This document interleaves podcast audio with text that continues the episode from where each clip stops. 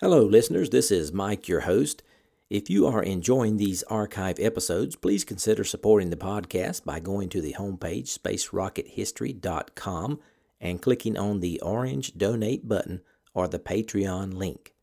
Hopefully, with your support, I can continue to release these archive episodes. Thanks.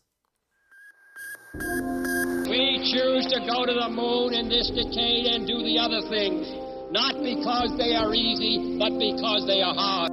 Godspeed, John Glenn. Roger, zero G, and I feel fine. I feel out. Okay, I'm out. How does it feel for the United States to be the new record holder? At last, huh? When that baby lights, there's no doubt about it. Liftoff. We have a liftoff. 32 minutes past the hour. Liftoff on Apollo 11. Houston, uh, Tranquility Base here. The Eagle has landed. That's one small step for man, one giant leap for mankind.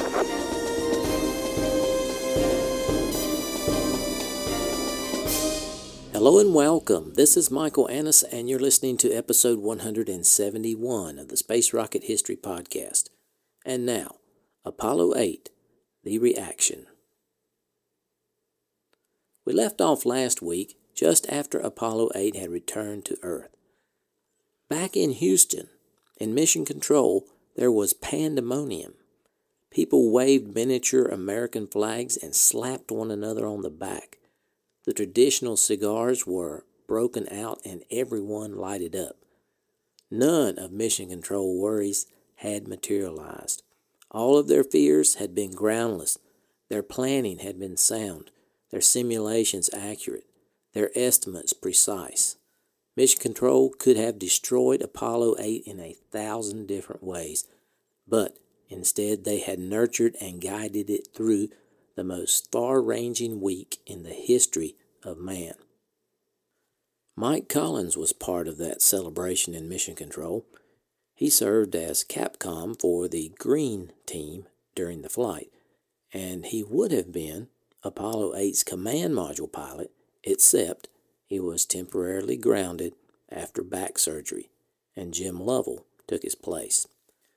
This was his reaction to Apollo 8's success from his viewpoint in mission control. Quote, For me personally, the moment was a conglomeration of emotions and memories. I was a basket case, emotionally wrung out. I had seen this flight evolve in the White Room at Downey in the interminable series of meetings at Houston, and it evolved into an epic voyage. I had helped it grow. I had two years invested in it. It was my flight. Yet it was not my flight. I was but one of a hundred packed into a noisy room. I could wave my flag and smoke my cigar and finger the scar on my throat, but that was about all. For some reason, I felt like crying. But I couldn't do that in mission control, so I clapped a few good working troops on the back and left. A longtime advocate of the space program, President Lyndon Johnson called the astronauts shortly after their recovery. Here's the clip. We want to welcome you home. We thank God that you're back safe again. You've made us very proud to be alive at this particular moment in history. You've made us feel kin to those Europeans uh, nearly five centuries ago who heard stories of the New World for the first time. There's just no other comparison that we can make that's equal to what you've done what we feel. America's space achievement, said NASA's retiring director James Webb, was the lengthened shadow of President Johnson, who since his Senate days had led the historic effort to explore the frontiers of space. In Washington, on January 9, 1969, Borman, Lovell, and Anders visited the White House, where President Johnson presented them with NASA's Distinguished Service Medal. Then their motorcade passed through the cheering crowds on its way to Capitol Hill, where a joint session of Congress and the Supreme Court heard Borman's report. The theme of his talk was that Apollo 8 was a triumph of all mankind. Then the three astronauts went to the Department of State auditorium for a press conference to describe their trip and answer questions from the news media. New York City welcomed them with a ticker tape parade on the 10th of January. Newark hailed them on the 11th, and Miami greeted them on the 12th during the Super Bowl. The astronauts returned to Houston on the 13th for a hometown parade. Incoming President Richard Nixon sent Borman and his family on an eight nation goodwill tour of Western Europe. They visited London, Paris, Brussels, The Hague, Bonn, Berlin, Rome, Madrid, and Lisbon. Everywhere they went, the astronauts depicted the Earth as a spaceship and stressed international cooperation in space. Here's a clip describing the world reaction to Apollo 8. A courageous event, said the Russians. The Vatican called it daring, incredible. Britain's astronomer Sir Bernard Lovell, who earlier had questioned its scientific value, now called it one of the historic moments in the development of the human race. From Paris, the supreme compliment. Magnifique. Formidable. Now, here's a clip of Frank Borman with his recollection of world reaction to Apollo 8. Well, after the flight, I was, I was, uh, I, that was my last flight, and I and uh, Jim and Bill were so busy, so I was sent over to Europe, and and then the Soviets invited us to go through through Russia, and uh, we found nothing but friendship and uh, and uh, the same kind of acclaim that we got here in the United States. I, I and uh, it was a uh, another gratifying experience to be able to represent the country when everybody was so proud of it. Um, not just Americans, but everybody. Now I have the reaction of an astronaut contemporary. These are the words of future moonwalker Dave Scott from his book, Two Sides of the Moon. Quote, A first we had sent men into orbit around the moon. This was a huge accomplishment. In a sense, we had won the race, but in retrospect, we know now that the race was very, very close, especially during the autumn of 1968. Some of our engineers who worked on lunar trajectories tacked some informal notes on their boards that indicated a Soviet launch window to the moon in early December, three weeks before the scheduled launch of Apollo 8. Few others paid much attention or were aware of this. Others were aware that in September, just a month before Apollo 7, a Soviet Zond 5 spacecraft had flown around the moon but was only partly successful upon its return to Earth. The Zond was a Soyuz manned spacecraft modified for a lunar mission. Then, on November 10th, Zond 6 flew around the moon, unmanned, and returned to Earth, capturing a dramatic view of Earthrise from the moon. And a few in NASA probably knew that the next Zond spacecraft was on the pad ready for launch during that early December window but for several reasons it was not launched. If a Soviet Zond crew had returned high quality photos of the Earth from the Moon three weeks before Apollo, the balance of the race could very well have changed dramatically. And what were the accomplishments that Dave Scott was talking about? I have them here. Apollo 8 was the first manned flight of the Saturn V. It was the first manned vehicle to leave the Earth's gravitational field. It was the first use of a computer that combined with the navigation and guidance system provided total onboard autonomy in inertial space. It was the first manned vehicle in lunar orbit. It allowed man his first and closest naked eye view of another world. It was man's first exposure to solar radiation beyond the Earth's magnetic field. It was the first vehicle to rocket out of lunar orbit. And it was the first manned vehicle to re enter the Earth's atmosphere from another world. And there was an unexpected accomplishment to this near perfect Apollo 8 mission. For years, Mission Control had joked with the recovery team to stay away from the landing point or else they would hit the aircraft carrier.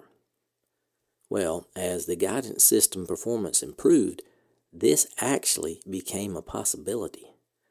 The trench did such a good job for Apollo 8 that Bill Tindall dispatched a letter to the head of the recovery division. Here's a quote from it Jerry, I've done a lot of joking about this spacecraft hitting the carrier, but the more I think about it, the less I feel it is a joke. The visual reports of the landing indicated the spacecraft flew right over the carrier and landed only 4,572 meters away. This really strikes me as too close. The consequences of hitting the carrier would be catastrophic. I seriously recommend that you relocate the recovery forces at least 8 to 16 kilometers from the target point. End quote. Now let's consider the Soviet reaction to Apollo 8. First, I have the cosmonaut Alexei Leonov, the first man to walk in space. This is a quote from his book Two Sides of the Moon. Quote, After the successes of Zond 5 and Soyuz 3, many of us cosmonauts were pushing for the next flight to be a manned circumlunar mission. Media reports from the United States confirmed that NASA was planning its first circumlunar mission at the end of 1968, but instead, Chief Designer Mishin launched another unmanned mission, Zond 6, in November. Again, the spacecraft passed around the far side of the moon, taking unique pictures of previously hidden portions of the lunar surface. But again, the capsule experienced a problem on re entry. Plans for a manned circumlunar mission were once again postponed. I was in Moscow, busy working on our L 1 circumlunar program, when the news came through that the Americans had sent a manned spacecraft into orbit around the moon. News of the Apollo 8 mission was everywhere on television, on the radio, in the newspaper, I suddenly had the feeling that everything was slipping through my fingers. I could see my dreams going up in smoke. It felt as if everything I had been preparing for so hard over the past few years had been a waste. I was filled with a deep apprehension that they might cancel our circumlunar program. Still, I admired the way Apollo 8 had accomplished its mission. It was brilliant. There was no denying that. This was officially recognized by our political leaders when Frank Borman became the first astronaut to be formally invited to visit our country. A big party was thrown in his honor at Moscow's Metropole restaurant. The place was so crowded you could hardly push your way through the people.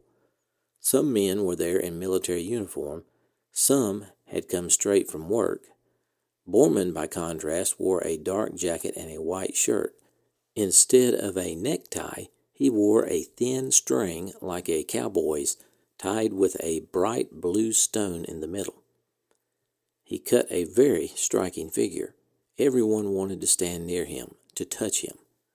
When I eventually met him, I congratulated him on his mission I, of all people, I said, knew how hard it must have been. I did not tell him that I, too, had been training for a circumlunar mission, but I felt as if he knew that already. Borman was very gracious. He congratulated me on my spacewalk with Voskhod 2. We began to talk about how the moon had looked when he was in orbit. We discussed good locations for lunar landings. Then Borman was called upon to make a speech. He proposed several toasts to future cooperation in space between our two countries, a desire I shared. He was very polite and very tactful. He tried to answer all the questions that were put to him, after which he was presented with a Tula gun. His wife Susan, dressed all in blue, then stood up and said she wanted to offer a personal gift of her own. She removed from her finger a ring with a big turquoise stone at its center and handed it to Georgy Beregovoy, who had been promoted to a senior position in the Cosmonaut Corps after his Soyuz 3 mission. Everyone stood up and applauded this gesture of goodwill. We had been looking at each other as enemies for so long, we had hardly ever met American astronauts face to face. But when such meetings did take place, we had the feeling that they were just the same. That, like us, the American astronauts had their joys and sorrows. End quote. So it appears the official Soviet reaction was congratulatory. But what was the behind the scenes reaction?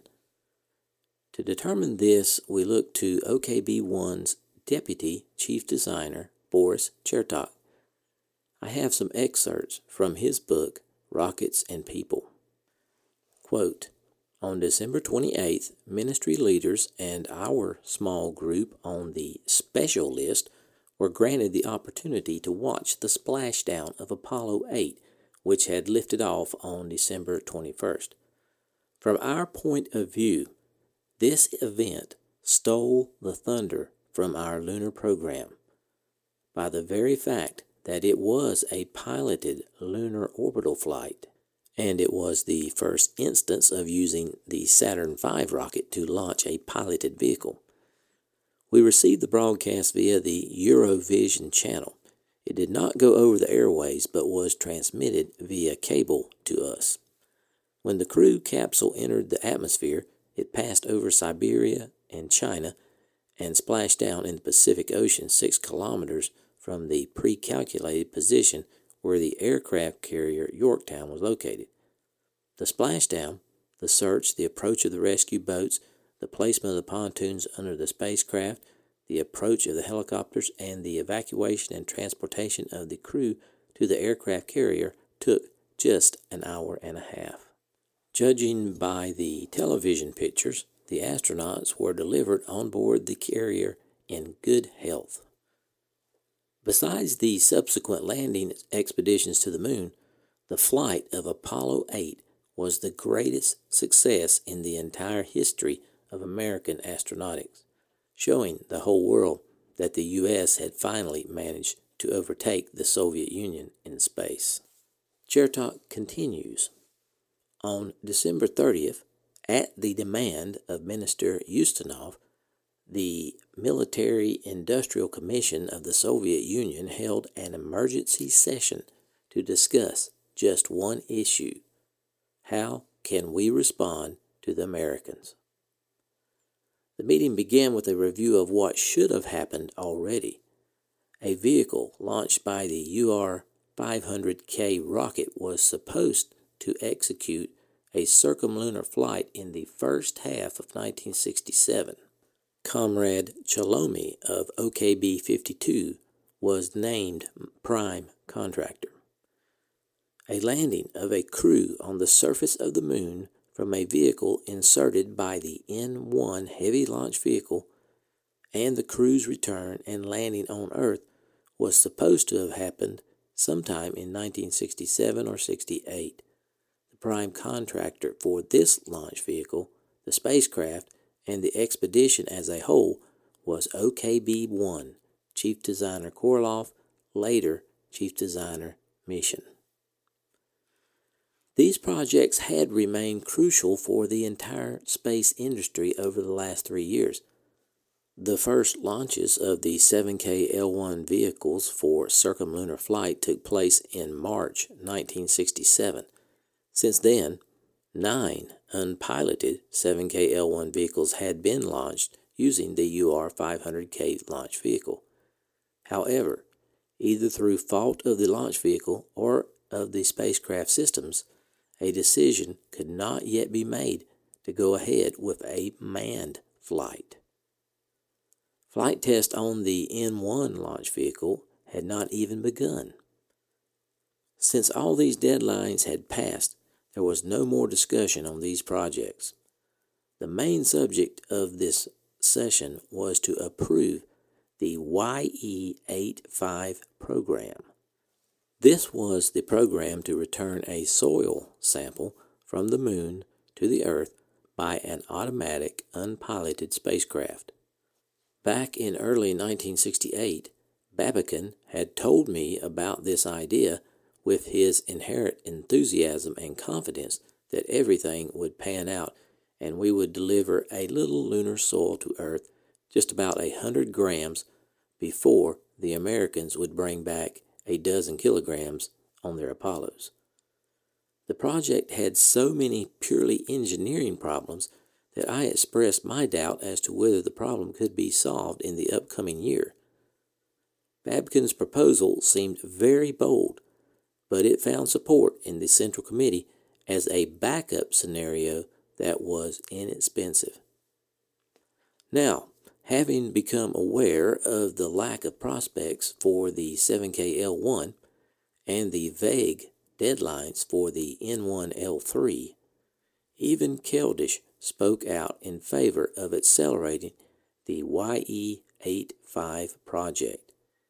He said we could show that our way of studying the moon is through automatic spacecraft. We have no intention of foolishly risking human life for the sake of political sensation. So the group made a tacit decision to give this explanation to the mass media. Now, with the Soviet reaction decided by committee, let's return to the beginning and listen to the crew of Apollo 8's reaction to their successful mission as recorded in 2013. Well, uh, you know, I, I've reflected on a lot more now than I did at that time. Uh, I, I, think that, that the three of us were very, very fortunate Americans. 400,000 people put that thing together, 400,000 Americans. Uh, several died in it, uh, in the fire and in airplane crashes. I, I felt very, very, very blessed to be with Jim and Bill because there was there was a wonder, wonderful camaraderie there. It's hard to tell. Yeah, I know. I'm still I'm still mad about you doing that in the sauna, but nevertheless, uh, it was a it was a remarkable feeling, and, and I, I can remember as I, we stepped out on the carrier with that fresh ocean breeze and the flag flying there and the sailors all standing around. It was a feeling to me of overwhelming sense of gratitude for what we had been part of. Uh, we, you know, the three of us got all the acclaim or most of the acclaim and and the people that deserved it were all over, and certainly the the giants in NASA. Most of them are, are gone now. I think Chris Kraft's the only one still alive.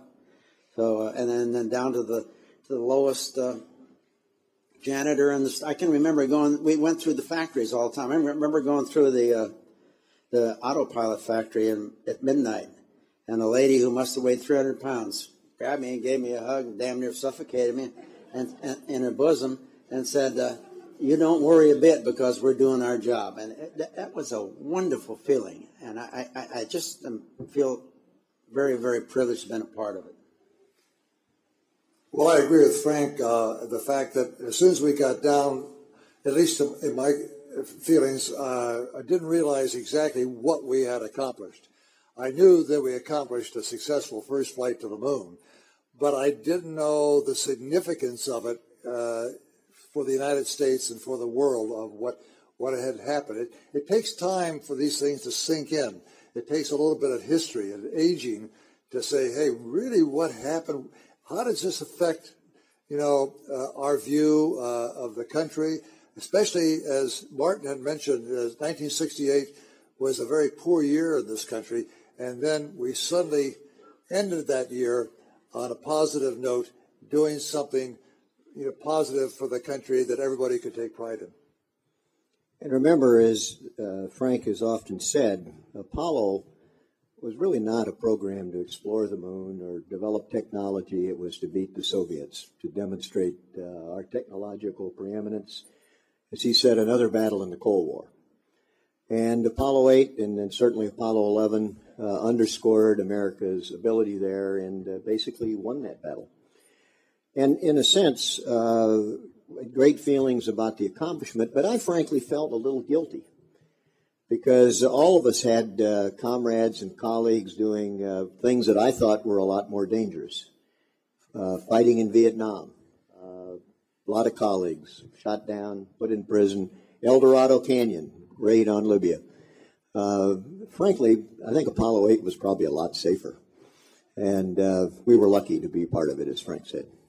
I, I, agree with you. And, you know, you stop thinking, look at, the, at John Glenn what 69 missions in World War II and so many missions in, in Korea. And uh, you know, if I hadn't been in if I hadn't been in Apollo, I'd have, I would have been, wanted to been in Vietnam, yeah. but we weren't, and and we sort of got all the adulation and all the success and all the plaudits. And there were so many people that were trying to serve this country under much more difficult circumstances. So I felt very humble and very grateful. I want to close this episode with Borman, Lovell, and Anders answering the question how would they like to be remembered? we made it. Well, let, let, me try to answer that. Uh, I think uh, the best thing to have Apollo 8 remembered, uh, especially by the young people growing up when they read it in the history books, is that uh, that we can accomplish just about anything if we put our mind to it and we get together and work as team as a team with uh, good leadership. That there's nothing that is quote impossible to do uh, if uh, if we work hard at it. I would submit that the way Apollo 8 will be remembered three or four hundred years from now, first times human left the Earth. Period. I'd like to be remembered as a great effort by by an American culture that uh, that was free.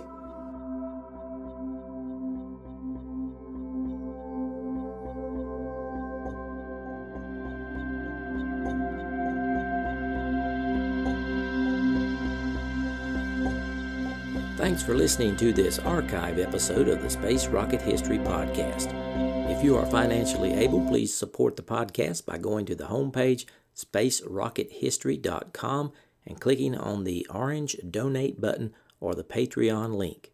Thanks.